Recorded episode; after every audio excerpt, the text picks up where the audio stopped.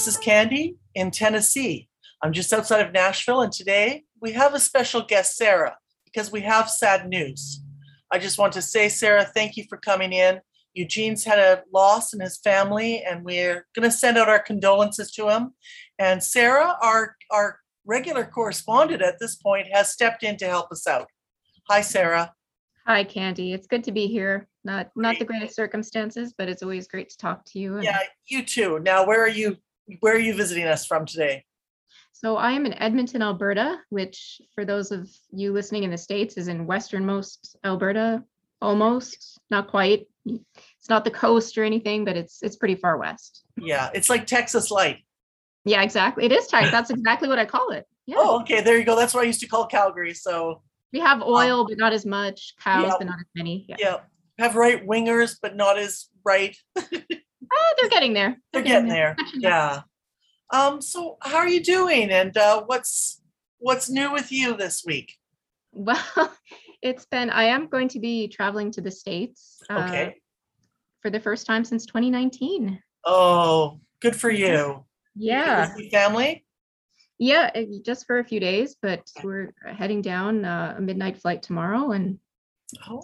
finally getting out of the province, finally getting out of Canada for a Oh my while. God, it's going to be so great to do that and just go see other people and do something different, connect. It'll be good. I also haven't taken time off from work in, in that time. Oh, really? That is a long time. It truly is. And I've developed a really interesting case of uh, not not tennis elbow like I thought, but pseudo tennis elbow. Hmm. from sitting at a desk all day. So I uh, can't really do my normal stuff. I was going to make doll houses for my grandkids and Yeah. a bunch of blogging this year, but it's been a really quiet year. I kind of have to just exercise and watch TV and go for walks. Oh, wow. Is there anything like acupuncture that would help or? You know, it- I I'm still I'm just just into physio, so I'm going to see how that goes and then if it, you know, if it's not panning out or whatever, I'll get more creative, I guess. Right, right. Uh, yeah, just in case. Well, I'm in Tennessee. I'm visiting friends and I'm picking up a car. I didn't tell anyone that my car broke down in October. I didn't want to tell anybody because it's just embarrassing, but it broke down coming back from New York City last Oh, no. October. And the the people it oh the Ohio Turnpike is privatized. I didn't know this. So you can't even get your own um, roadside assistance. They have it. Oh my Yeah. god. I'll never go on a turnpike again. So then they take the car and then you're you're with the mechanic, you don't know who they are, and they asked for an insane amount of money to replace my transmission. I called my mechanic and he was like thieves and he would have charged me something I could have handled. So I actually did sell the car in Ohio and we've been without a car since and I I'm very lucky and happy to say I, I've got one coming, and you know, you know me. I do like to hit the road and and uh, move artwork. So I'm pretty excited to have a car again. So that's what I'm doing down here, and I've been doing lots of fun things. You know, um, I know it's been hard for. I don't know any Canadians really. I don't think my sister, who she's gone to Vancouver Island, but I don't. A lot of Canadians have not been traveling. No, no. You know, much more cautious and careful. And um, so I'm glad for you. And I, you know, we started moving around a lot last year and doing some things. So it does feel good. Um, I'm I'm outside of Nashville and we've got a kind of an action-packed weekend. I'm staying with friends. You know, I went secondhand shopping, secondhand clothing shopping today. Everything in that store was 99 cents. So I got like six things. I was so excited. They have great thrift stores in the States. I have to say that. They have the Yes. best thrifting. They really do have. You know where it used to be great was Alberta.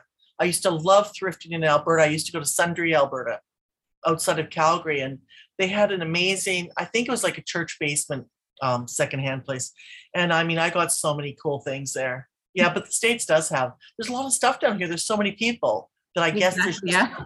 abundance, right? More people, more stuff, more jobs. More people, more stuff, more money, more problems. Mhm. Yeah.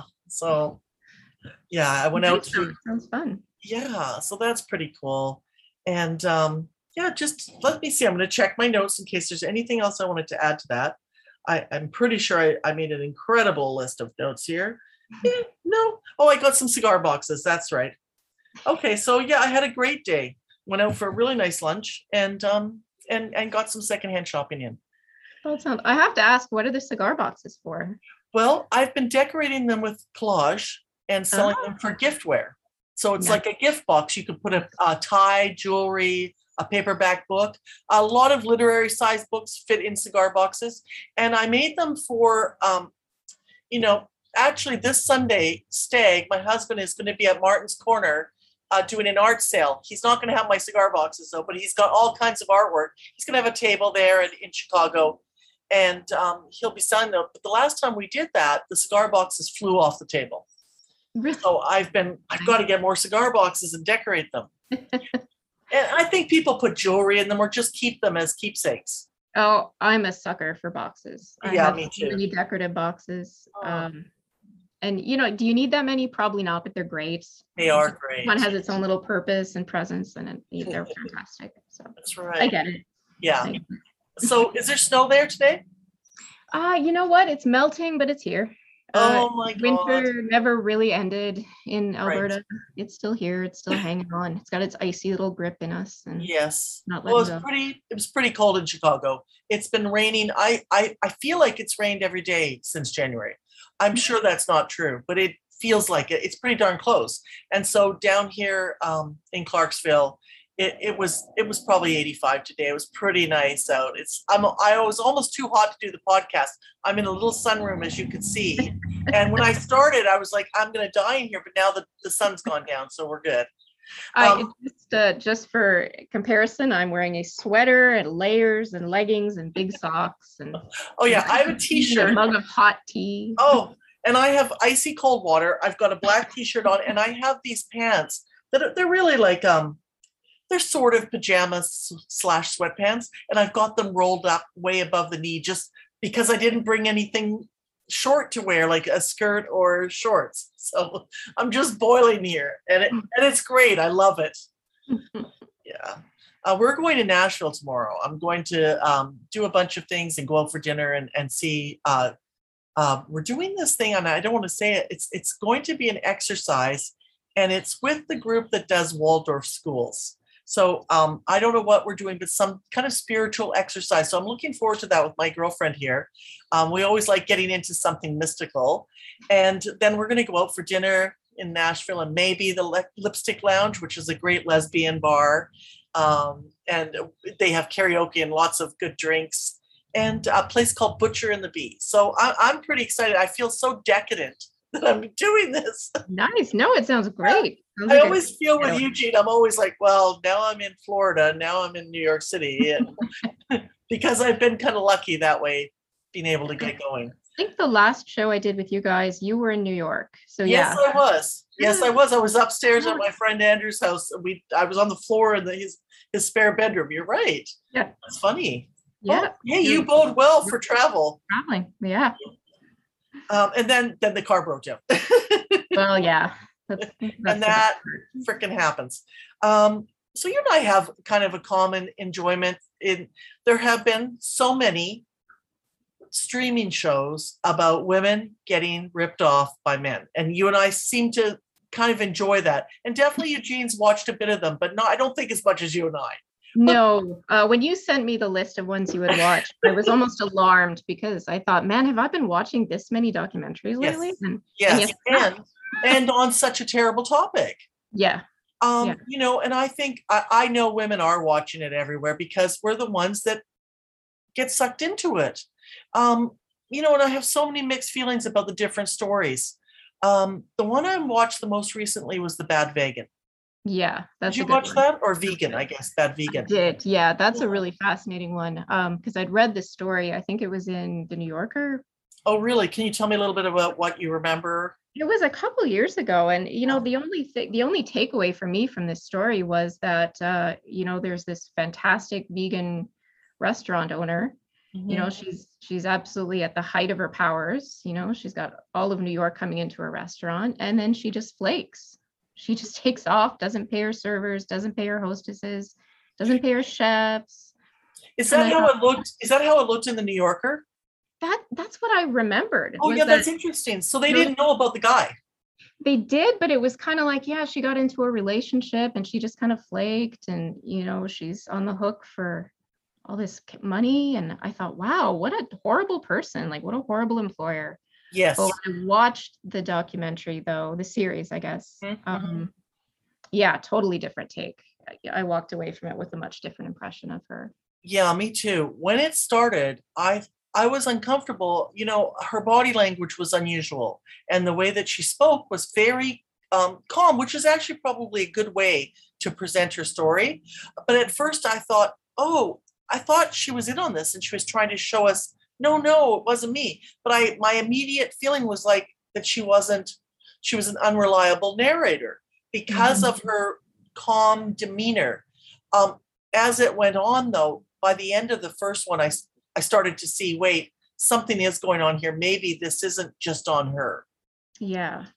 Um, And if you watch this, if you watch Bad Vegan in conjunction with some of the other shows, like um, The Puppet Master in particular, yeah, you will see how I won't say easy because it isn't easy, but how you can get looped into this this crazy drama-filled relationship pretty fast. yes. And you can go downhill so quickly, right? You, yes, you can. And you're right with the puppet master because that's the same kind of idea. The fellow that is the con artist has told someone in, in the bad vegan, he's told his girlfriend that he want he's a spy.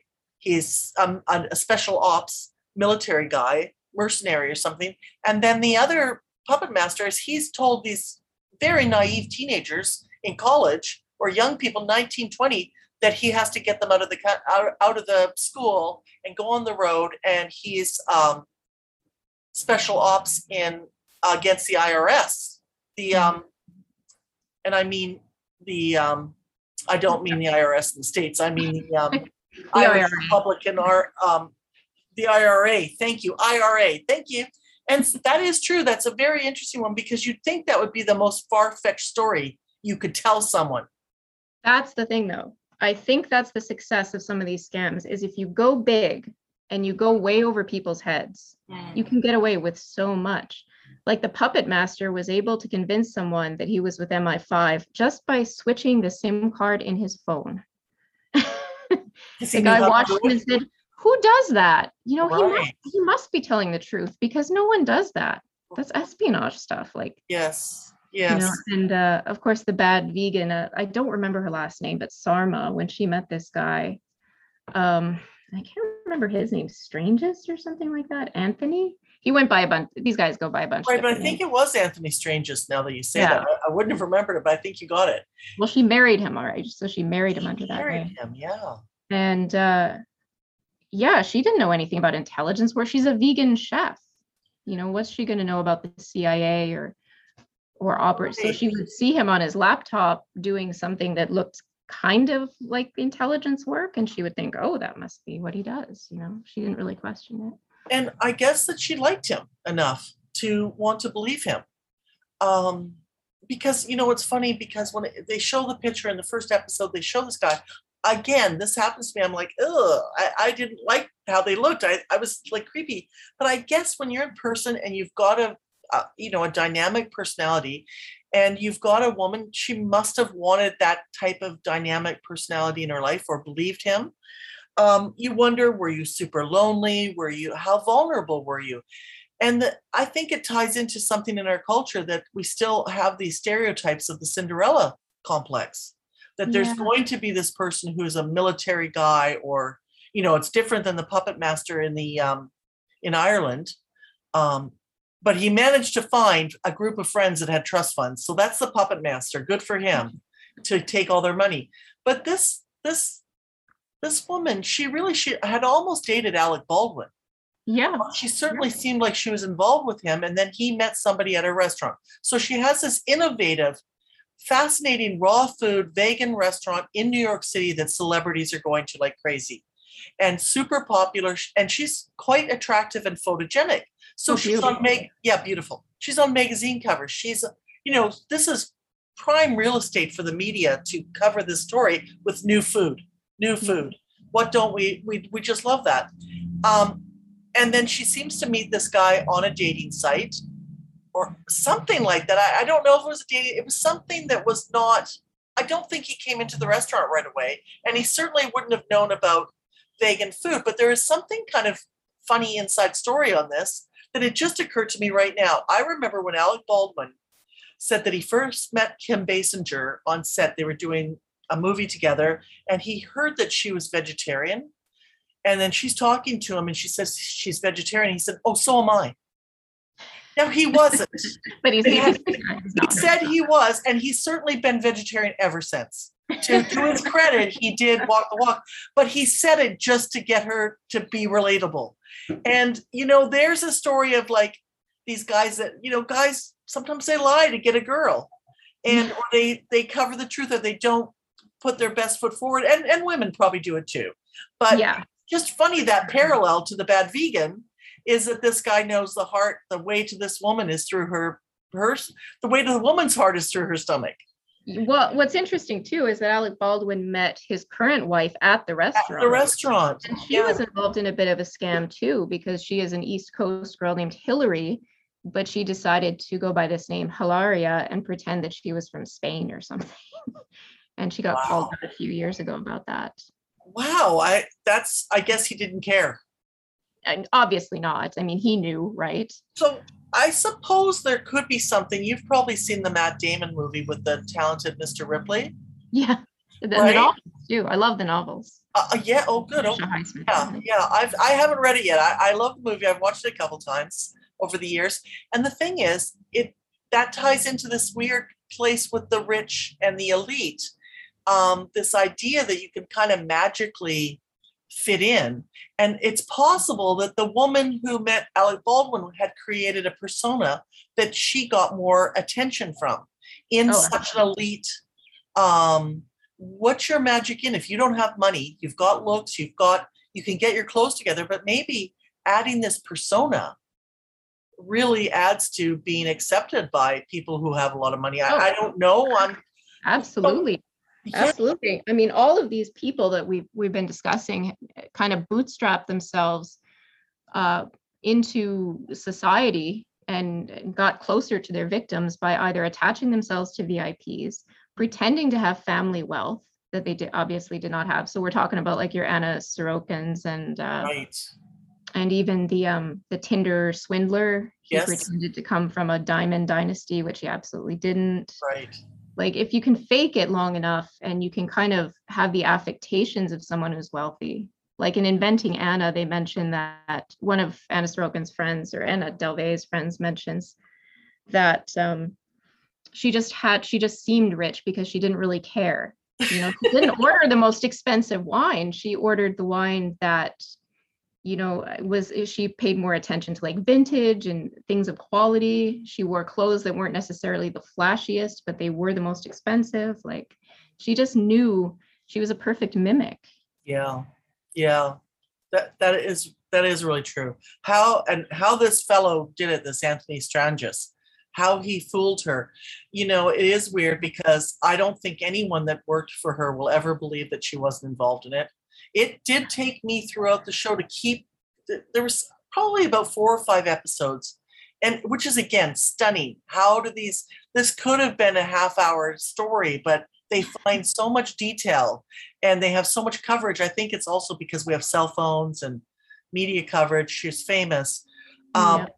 how long this went on? It went it went on for years and you know not just the length the, the length of the span of years but what amazes me is how much time like in that particular case uh, strangis he was a gambling addict. Like a lot of this was financially driven for him. Yes. But he still spent hours and hours and hours building up this incredibly rich fantasy life where it's like him against some sort of evil force. He mm-hmm. never even really specified like who he was up against. It could be organized crime. It could be like the deep state. Like who even knows right? He would spend hours on the phone convincing women hey you have to wire money. This is a test. You know if you don't come through for me they're going to know you're not on my side and i can't protect you anymore. Like he puts so much effort into it. It's way beyond a financial scandal. Way beyond a scam Yeah, that's a good point because you know there's an aspect to being a spy.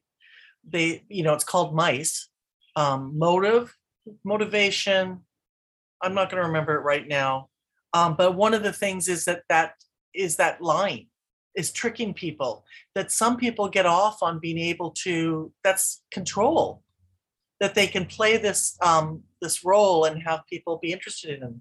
So in this story of the bad vegan, um, it goes on to show that not only is he a gambling addict, he somehow manages to get her to write him checks and give him money like a hundred thousand dollars.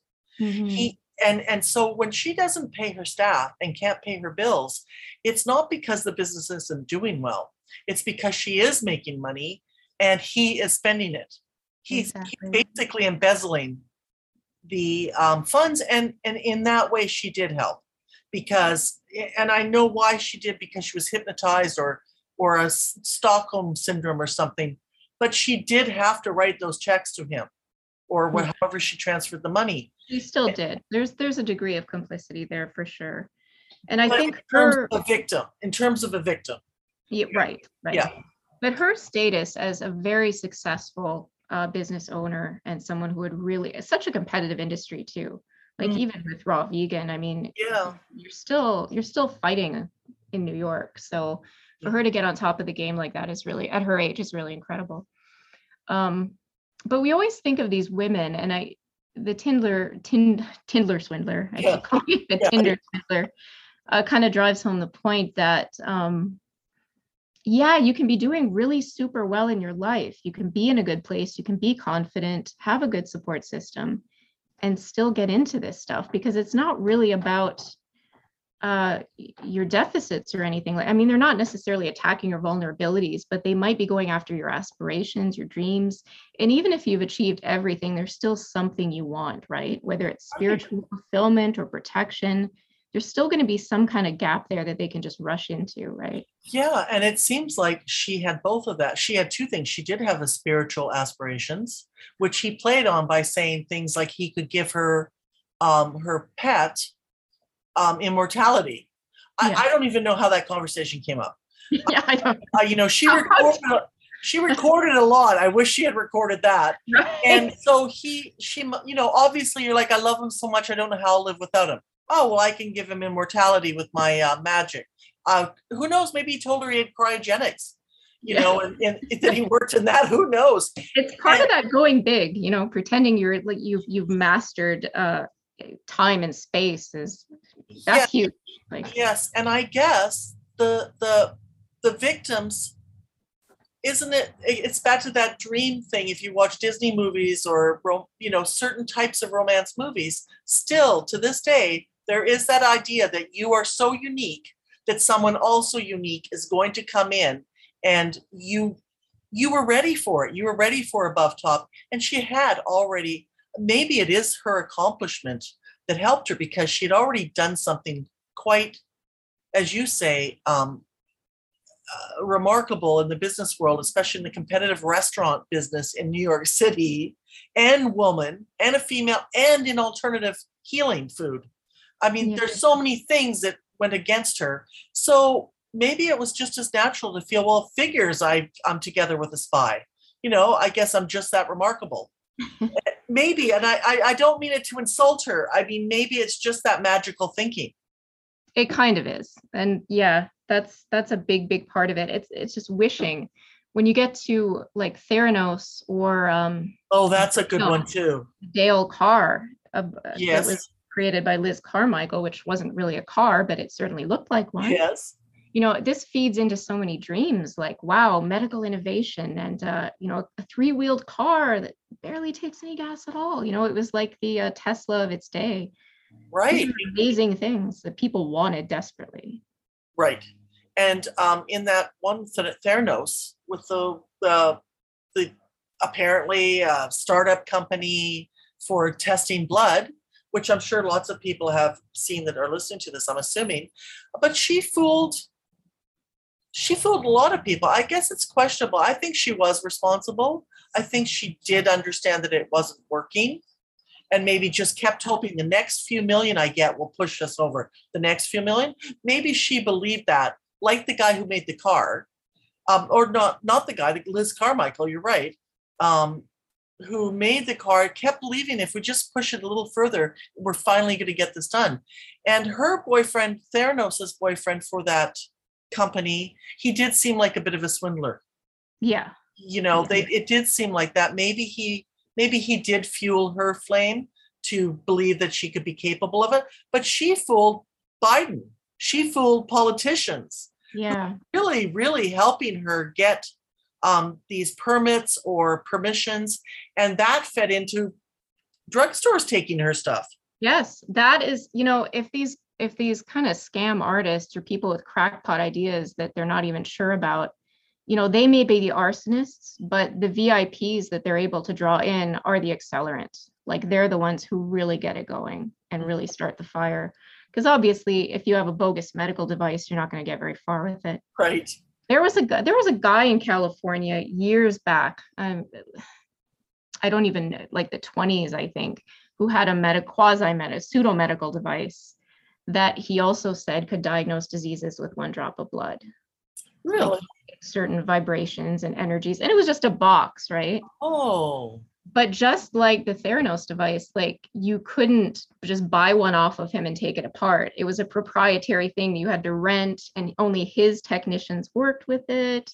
And of course, the techs were all in on it, and you know they were the accelerant too. They helped him keep the, the fire going. And I learned about that weirdly enough through an Evelyn Waugh novel oh, oh. from the 50s.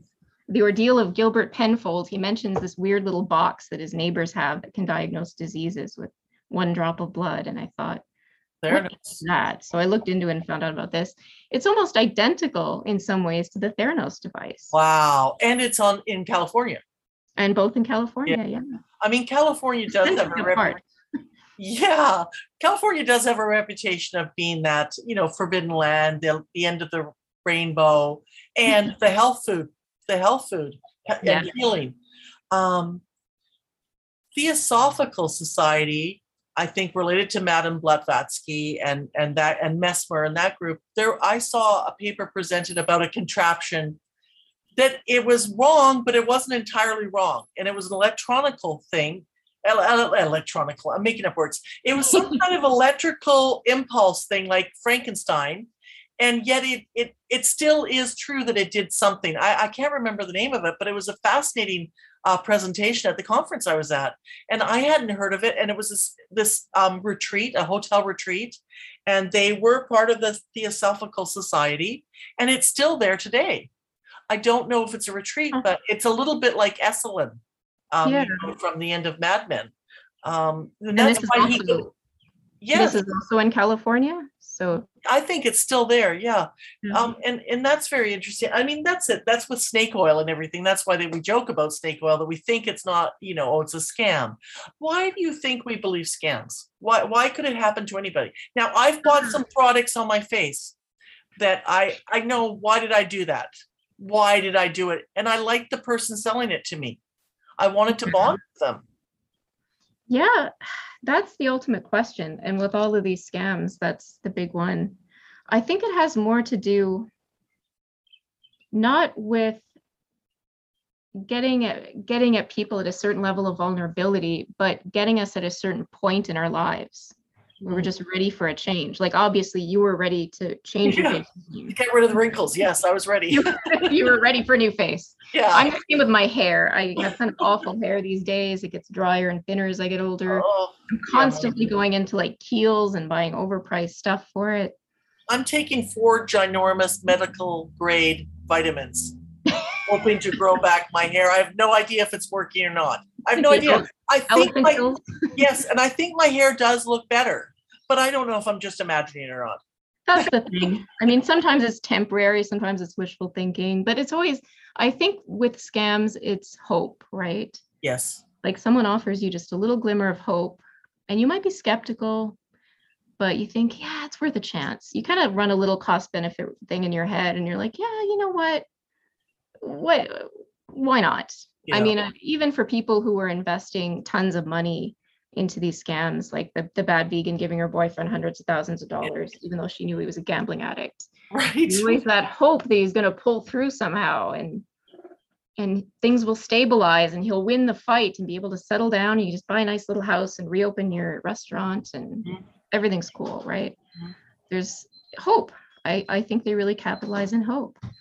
Yeah, Although think- some of them, some of these people though, like the puppet master, what was the puppet master's name again? I wrote I wrote that down because it's kind of Robert Freegard. He was the Oh. guy who impersonated an MI5 agent right. and then would offer to take people into protection if they would give him their bank account numbers and if they would work for him 24 7 and blah blah blah so obviously he's not offering hope he's No. just offering hope of staying alive so you're not killed by the ira or whatever but Right. And maybe also that feeling of um, that you're involved in something important, almost like Casablanca. You, you Yes. know, what's a hill of beans? You know, our our lives are a hill of beans next to something important like war. And I guess we are all maybe we're romantics. And and now she does not talk about it uh, in the Bad Vegan. She doesn't really say how they. I never got the impression that did he wine and dine her or did I forget? Was he really? Also, I'm going to have to assume that the kind of level of attention and and and caring and listening that a con artist would do to somebody, just absolutely knowing what you want, would have Yeah. to be part of it.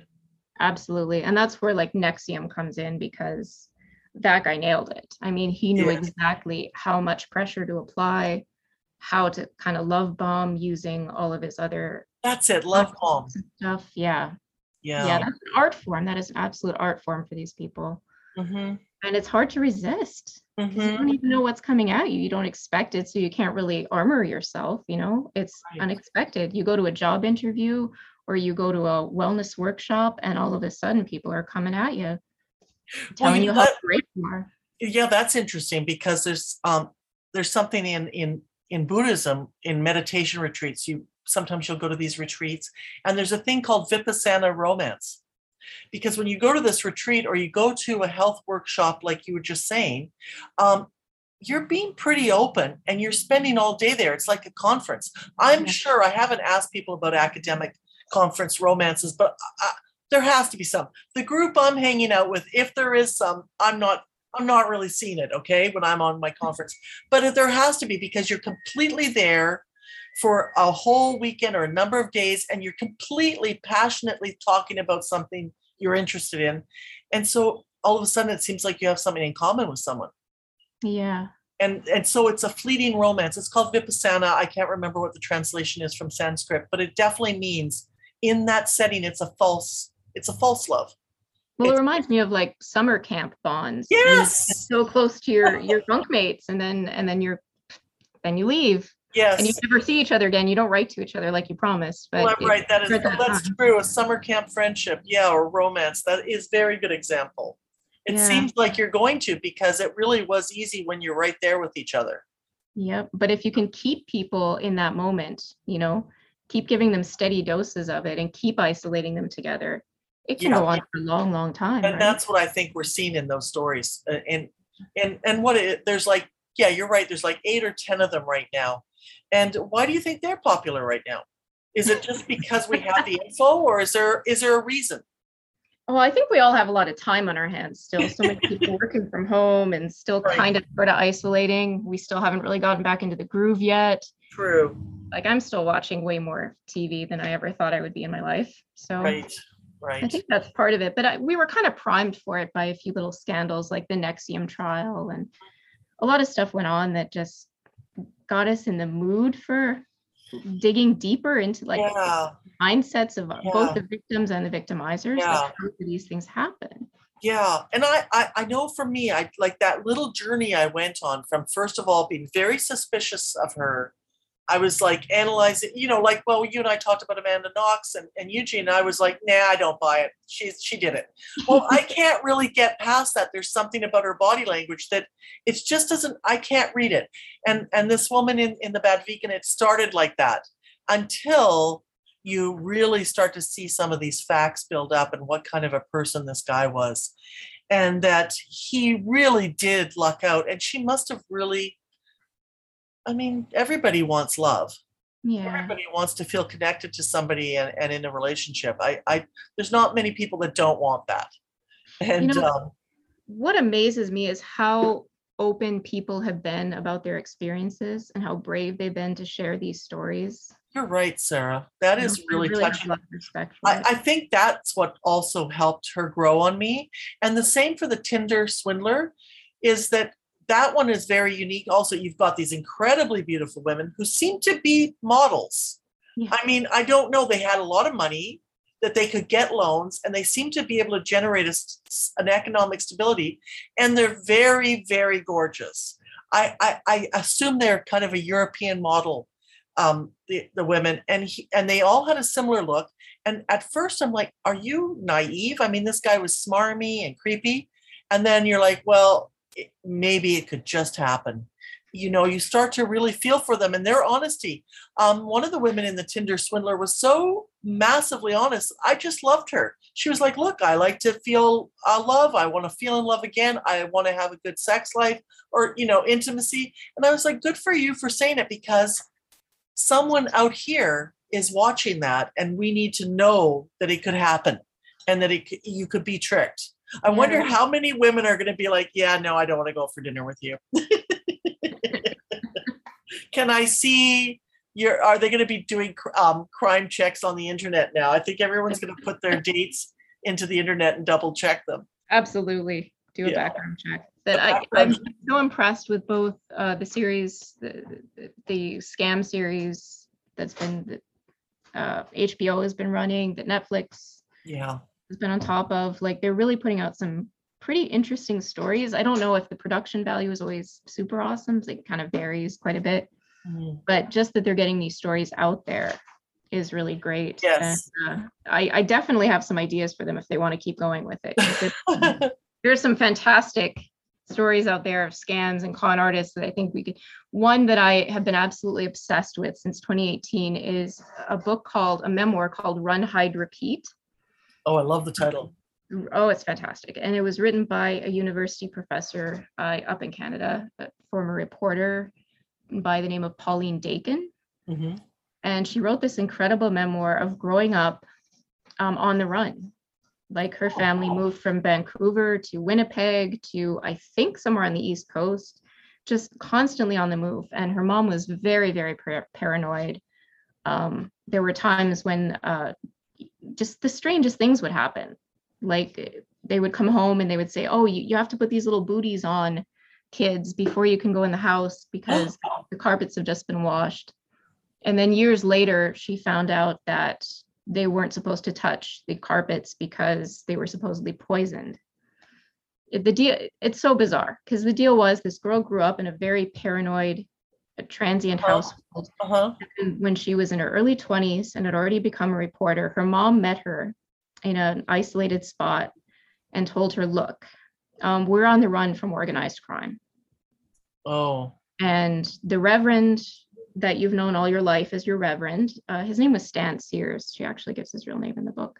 Um, has been protecting us this whole time, and he's the one who you know shepherds us. He he helps us move to these new places, and he's he's actually shielding us because he has connections with law enforcement, and you know he's in constant communication with the people who are trying to take down this organized crime syndicate, which was never really named. right And it got incredibly bizarre. Um, Pauline was told that people in her family could actually be body doubles, impersonating her family oh members. my god okay now is- yeah, now i'm getting suspicious incredibly weird, right? Yeah. And then the Reverend Sears sits her down one day and tells her, um, you know, I'm going to have to go into uh, a witness protection program that isn't really on the books. It's not a government sponsored one. It's just super secret.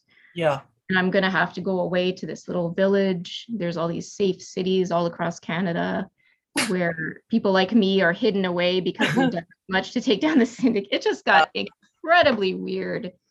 And I, I don't want to spoil anything. I want people to- Okay. Oh, good. Okay. Thank you. I was waiting for you to tell me. Um, you know, but I'll. you know, Netflix, if Netflix is looking for ideas, they should be looking at uh, Run, Hide, Repeat. That's it sounds so juicy. So Yeah. juicy. Yeah.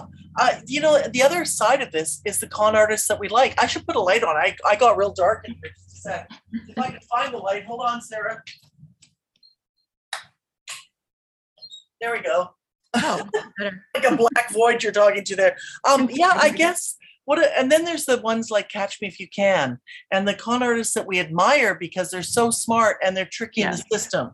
Um, and those ones are, the, I think it's those ones that trick the system and don't use us that are the good ones. You know? Yeah. I, I, you know, I have to be real. Uh, Liz Carmichael with her Dale car is kind of my, the one that I have a soft spot I for. l- right? I love her too. I loved her, and I kind of, I still feel like that could have been a car. I do too. I think, I think it was better than Theranos because Theranos was junk. That was something Yes, that probably wasn't going to pan out and they knew it at one point. yes. But I think the Dale was always just like, yeah, we have to fake it for right now, but someday we're going to have a real Dale. Yeah, know? and I think also he was so tied into the idea of, in a way, he was being true to the American dream, whereas Theranos was not. There's some way that he still seemed pure of heart, or Yeah. she did. Eventually, she did. Um, and uh, you know, and all of that, you know, it's such a metaphor between their life and their story, and and how they ended up because they did help a lot of people. Um, Liz Carmichael. By the end of it, you could really see that they basically were a pretty decent person. I Um, think I think mean, so. I think so. definitely, definitely not on the scale of a, a NXIVM or anything, you know, nothing, nothing crazy going on no, there. Just, no. just someone trying to build a car that you couldn't at that time. Right. The other thing is that these these stories, although they seem like they're definitely dealing with millions or hundreds of thousands of dollars, most of them. Um, the the bad vegan, he even the boyfriend even ripped or the husband even ripped off her mother. Yeah, So it wasn't just that she was in this; it, it seemed to expand.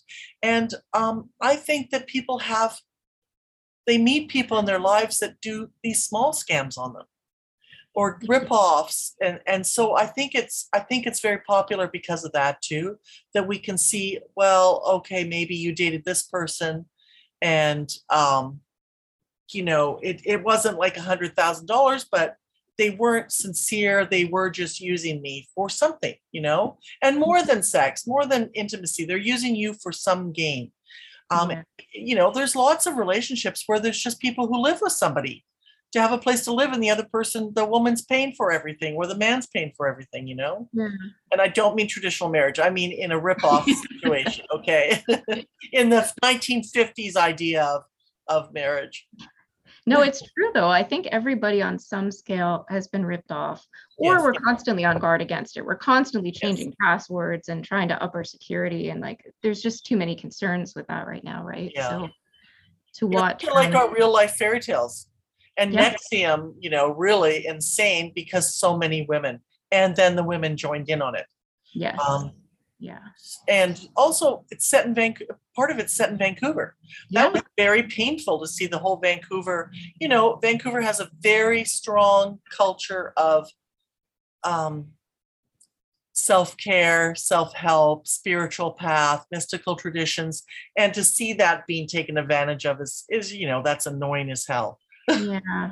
I find what's so interesting, and I guess Scientology did this too, and still does Yes. probably, uh, going after actors and young actors so aggressively because Mhm. they are they're super vulnerable in a lot of ways. There's it's such a stressful Yeah. lifestyle, right? It's such a stressful career choice, and to have somebody just take that burden off of you for a little while or treat you like a superstar, even though you've only been in a few commercials, you know. That's really Yeah. empowering, right? And uh, you know, I think maybe he really, maybe they knew that. Maybe they had fashioned and studied a bit of Scientologists. Uh, it's entire. It's very possible they did and saw a field because you're right. Because in in acting and not unlike in art, um, the level of criticism, public risk you take, you put your stuff out in the in the public, and you're analyzed on your very on your very body. And and I mean, look at the actresses now that in, have entirely new faces Yeah. is that vanity or is it paranoia or is it both of it it's you know It's I mean- pressure. it's pressure to to never age, never alter. Mhm. Just just be who you were in the mid 90s or the Yeah, late and it- 80s then, you yeah in a way that's almost like a scan art art that's almost like a scan a con artist thing going on right now too this this kind of um upper upper rich elite getting these surgeries in order to buy the fountain of youth and then contrast that to the fentanyl murders the legalized doctors that are prescribing um, oxycodone to celebrities and Mhm. obviously all the way to regular people i mean it's you know more there's- regular people are dying than celebrities It but- is a scam, and there's this awful trickle down effect where people reverse trickle down effect where people feel like they hey my my favorite celebrity is doing this everyone is doing this i really should be getting botox. Mhm, and there have been plastic surgeons who've been total con artists you know mhm, and have maimed and even killed uh, patients. Right. Because they have no idea what they're doing or they're high or Yeah. Oh, that's true. What about there the anesthesiologist that uh, you know gets high on his own supply? yes Yeah. yeah, exactly what was and Dir- dirty john right Oh, Dirty John. Oh my God, that was an amazing show. yeah I had seen the. Dateline versions, but this this really they did such a good job. Have you Yeah. the, the real thing about Pam? No, uh, that's that looks interesting though. Yeah, it is pretty interesting. Again, I I, I went through several you know over the years Dateline, and then I listened to the podcast, and and I never would have watched. But then I was like, Renée Zellweger's in it. Okay, I'm going to watch it. You know, I have to see what's going to happen here. the Um, last person you would expect to be a murderer. right? it right it was actually i was pretty surprised that she did the part but i can see that she's really you know doing a great job of it um there's something else matthew modine is in something oh he's in um the the school uh the college admission scandal oh they've yeah, done yeah. a they've done it i i I watched the first episode and I had I love Matthew Modine and he's great in it. He's playing the the the coach that does it is the the avenue between the celebrities, but um, it's got a strange pacing. I, I don't know if I'll watch it all the way through, and and I think I'm partly spoiled by the very excellent ones like um, the Bad Vegan and Tinder Swindler. Tinder Mhm. Swindler's not fancy, but it's compelling. It kind of is, yeah. Yeah, yeah. Yeah, the, the women keep it going. You know, they're women on- keep it yeah, going for real. Yeah, absolutely. So Yeah. there's another really getting more into literary fraud. There's a really fantastic Netflix documentary too called Misha and the Wolves. Oh, Um, I think I saw this. Isn't it a Holocaust survivor? it is, yeah. Yes, I did watch that. I had forgotten I'd seen it a few years ago. I don't know, a couple of years ago. Yeah. Yeah, That's a really great one. Again, I don't want to give away too much because it does have some really great little twists. You're don't. right. And it, it's it's actually a, a bittersweet documentary and very very good. And they do a great job with uh, editing it and putting it together. I Yeah, I do. don't want to give that away either. Maybe it's one of the most it's it's one of the best most shocking reveals i've ever seen in a documentary it's Hmm. so beautifully stage managed that when the veil drops you're like oh you and i knew the story but i still audibly gasped it was done so Mm. perfectly Mm, and it delves into the whole area of yeah this is a fraud but there's an emotional component and Correct. maybe even mental illness to Correct. a degree like but then the the filmmakers did something really great with that where they kind of bring it away from the main characters the two women at the core of the story and they take it into real survivors of the holocaust and they let them tell their stories and i think that's really valuable too because these documentaries shouldn't just be about fraud and you know how i overcame getting my heart broken or how i escaped from this lunatic who said he was with mi5 but it should really be coming back to okay what's really being lost when people pull off these scams? Mhm.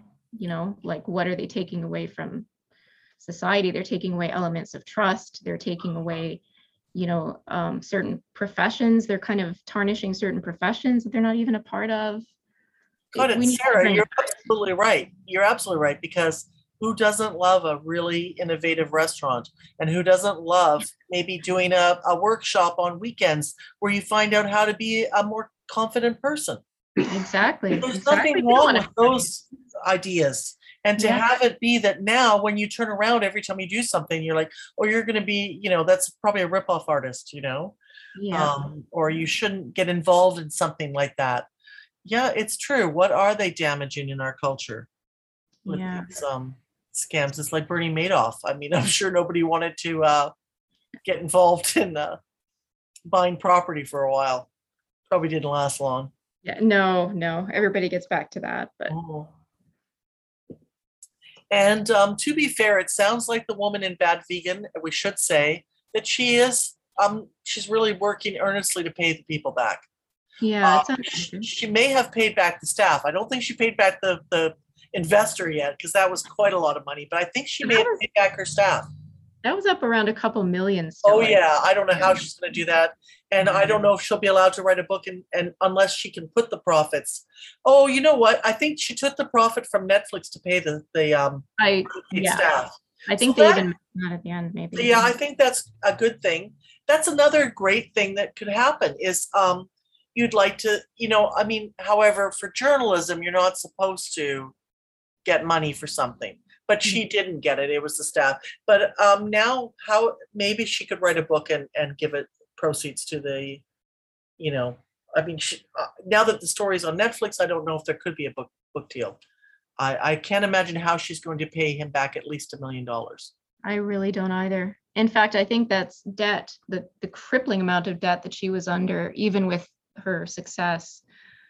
I think that really factored into how she got roped in by this guy because she, yeah, she was in a beautiful place in her life, but she also had this tremendous debt hanging over her all the time.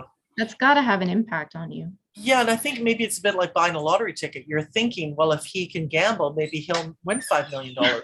right? No, And I think he tried to say he came from family wealth and had a Right. really solid income too. Right. So yeah, he probably seemed like a dream. Yeah. true. yeah, Absolutely. I'm just trying to think of other other ones. I've yeah, watched so many of these things. I think we've covered most of the I major. we did. I think you can always come back, and um, and it's. I'm really glad we got to talk like this. It's um, you know, I definitely we miss Eugene, and I'm, I'm he'll be back next week, everybody, and we really appreciate you coming in, Sarah. I'm going to tag on at the end of this. I I interviewed a comic in Las Vegas. So I'm going to add that Kristeen Von Hagen, who I've known for a while.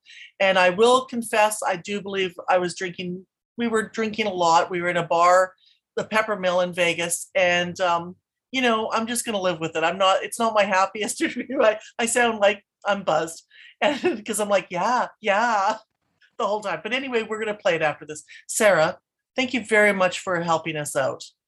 Well, thank you, Candy. and Give my best to Eugene when you talk to him next. I will. And we really love having you on. oh, that's great. Hopefully, there's no more vulnerable victims. I hope so. Stay strong, people. Don't believe everything you hear.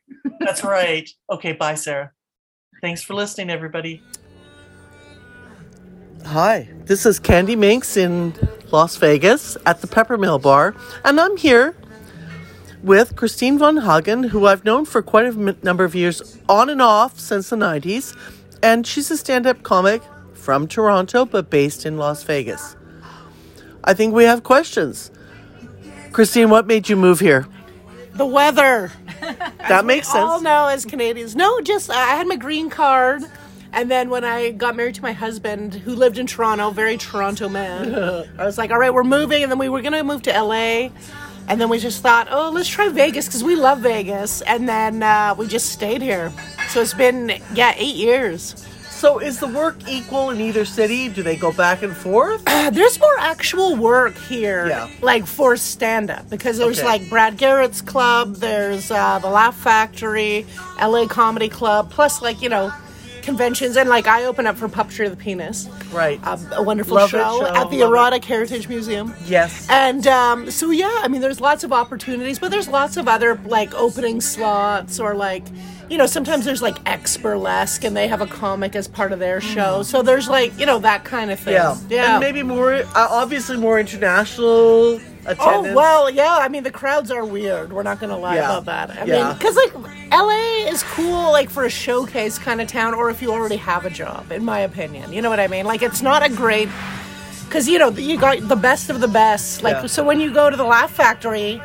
You know, you're up against like Chris Rock and like maybe not exactly Chris Rock, I but like gotcha. high end comics who are like, you know, taking those good spots Yeah. and like and even people who are great comics they get bumped to later, you know, which is all It is fine and part of the game. But again, these spots pay like, you know, 25, 50 bucks. Like, it's Yeah. not, Yeah. you know.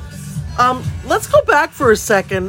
When and why and how did you decide to be a stand-up comic? Oh my God, I don't know. I made a, cho- a choice as a child many years ago, many, many years ago. And then I just stuck to it, and what a nightmare. No, I just always wanted to do it. Like, just loved comedy. Like, just from like as a teen, I was like, oh my god, obsessed with comedy. I was obsessed with Letterman, and watched Letterman like every night. Yeah. And I like would write into viewer mail, which was a segment they did on Right. Fridays, not really realizing it was a bit. And I was like, Right. and then I'd make like my girlfriends come over, and I'd be like, we're all watching viewer mail. It's gonna be on this week, and like. And that's when like stand up was more like evening at the improv on A&E and stuff like that. Yeah. And just always loved it. And then I just started doing it. Moved to Vancouver, started doing stand up. Mm-hmm. And then did it there for a little bit and then moved like to Toronto. Well, I thought just for the summer, but then I like I literally moved from Vancouver to Toronto with like a duffel bag. And and like, that is not an easy move no, because no. Vancouver's gorgeous. Exactly. And I'm from Victoria, even more gorgeous. Even more so, I'm right there with you because I went to UVic. Oh, there you go. So you know the magic. So Yeah. we like, you know, yeah, worked worked our way across. Hi. Hi. Um, Kristeen's hubby is standing over here by us, and we love it. over. Maybe, maybe you want to know how does it feel to be the husband of a comic?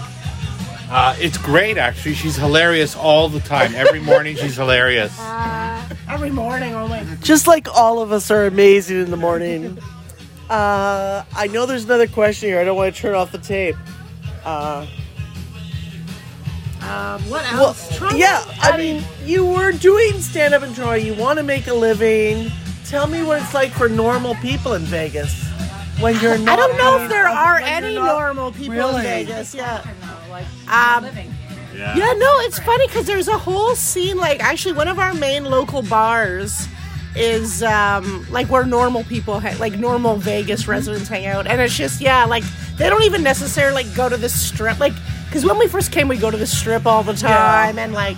And now it's like we're only going if we have something specific to do. I or, can't believe it. And family in town or something. yeah, exactly. And then, or even when friends are like, "Oh, come meet me at MGM," we're like, "Oh, we gotta park, we gotta go." There's gonna I be always wondered full of what that- animals. Okay. But like year one and two, we were pretty good. Like we were pretty like we're. Oh, it's just we're gonna go out on a Wednesday to. Now it's like oh, no way. Although we still go down to Fremont Street quite a bit. Like that's sort of if we're gonna It's do. the best. Yeah, and we I mean we gamble a lot. Yeah. So Good. Yeah. A lot. All right. yeah, I know. I like it's, it. It's dangerous. I got four aces that with before? a kicker. My husband's already always been a Oh, gambler. okay. All right. And we would come down, like, because we came down to Vegas quite a bit, like on vacations Yeah. and stuff. We got hit- married here. we got married here before All we lived here, yes, at the Flamingo. I love it. I know, and actually, this year's our 10 year anniversary. And then all my friends are like, you have to have a party just because they want to come here." Yeah. Our wedding was really fun. We Where had would like, they stay? I mean, can you put them up? well, I could put up like two of them. All but- right. That's a pretty good start. But um, well, with the wedding, we got like a room rate. So this is what like room rates were like forty dollars a night, Exactly. and so you know they we got a big block of rooms, and everyone was yeah. So and of course we invited all these people, and like you know some random cousins and stuff. I'm like they're not gonna come. Literally everybody came. Like, I think we invited like 160 people, and 160 people came. wow. So uh, that was my piece.